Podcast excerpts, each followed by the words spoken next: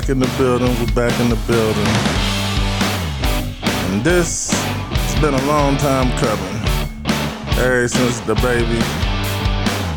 We had the little Boosie interview on the Breakfast Club. And this is gonna be my reaction to it.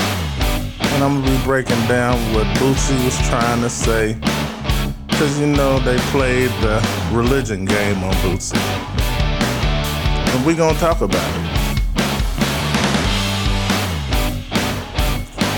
Yeah, we gonna talk about this. We gonna talk about this.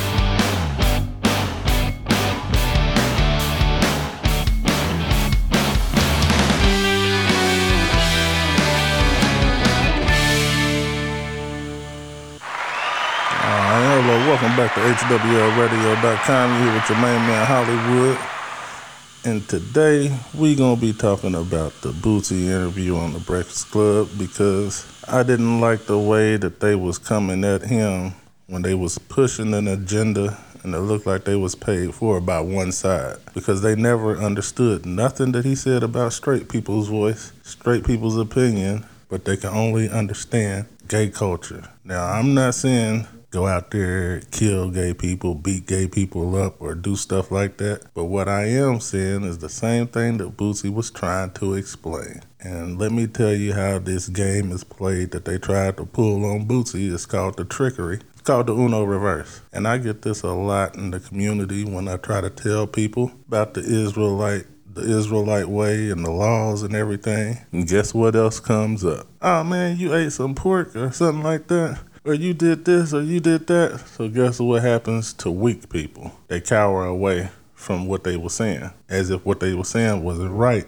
what they were saying was wrong. When the whole time what they saying is right, but you guilt trip them into thinking, oh man, I'm gonna just take that back. I'm gonna take that back. But what I love about Boosie is he stood, he stood on, man, he's a real he's a real nigga. He's a real one because he stood his ground and he like, man, I don't care. You can't give me no three hundred thousand. People missed that. That went over a lot of people's head. DJ Envy, Charlemagne the God, and Angela Yee each got three hundred thousand dollars to push this agenda. And then they went at him talking about, yeah, man, you know, you talked about rap and murder and all this stuff. That doesn't. It's not. Well, it does kind of equate to the same thing, but it's two totally different things but it's both people being hypnotized by music. Now I want y'all to sit back and listen to this and take a second and use your, your brain.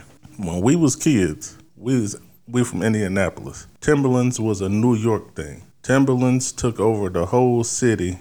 Why did they take over the whole city? I mean, well, not the whole city, the whole nation. Why did they take over the whole nation? Because they put them in a music video. It was part of the culture. So, what is today's Timberlands? What is today's part of culture. That's the nine times out of 10 is what you're to be raising up. 80%, at least 80% of us got into gangs, gang banging and shooting and everything because we was influenced by the music and the videos on TV. And they know that they influence people because why does Prada, Fendi, and all these people go after the number one star on the ladies' side or the men's side and have them put on their clothes and go do your music video. You even gotta pay us for that. Cause you know what? I know a whole bunch of niggas that wanna be just like y'all is going to go and purchase this stuff. And what I'm saying here is that Lil Nas X, there's nothing personally wrong with him, but the agenda that they got him pushing is totally wrong and it's gonna rub a whole bunch of people the wrong way and eventually it's gonna blow up in his face. Because you mean to tell me that you can come out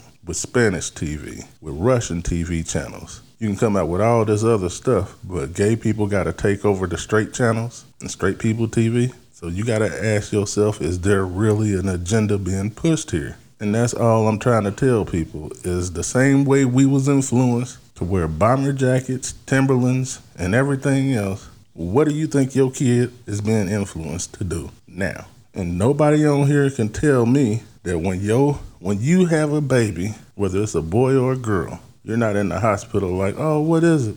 Oh, it's a girl. You have a little girl. Man, I want my girl to be a boy. Or I want my boy to be a girl. Ain't nobody saying that stuff. And like Boosie said, you taking the power away from the parents. Charlemagne, Envy, and Angela Yee all know their parents got on them strong. But did you hear them admit that? No, because they have an agenda to push. So everything he was saying, they was dodging that, but they was trying to oh get loud when they had him in the corner. But I'm speaking up for him when he was in that corner, and I'm saying the child was trying to play the Uno reverse card on him. You Try to catch a person at their flaws to try to discredit the truth. Like, okay, this man done changed. Boosie done changed now, but and I got another thing to say with Boosie that he might not like. That they had the wrong person, but they could have had the right person if they asked me. They came back at him with the two women thing. Well, us in the Israelite culture know exactly how to combat that. It's called commandments. And the commandment didn't say man and man or woman and woman. It didn't, well, it didn't say no specific one.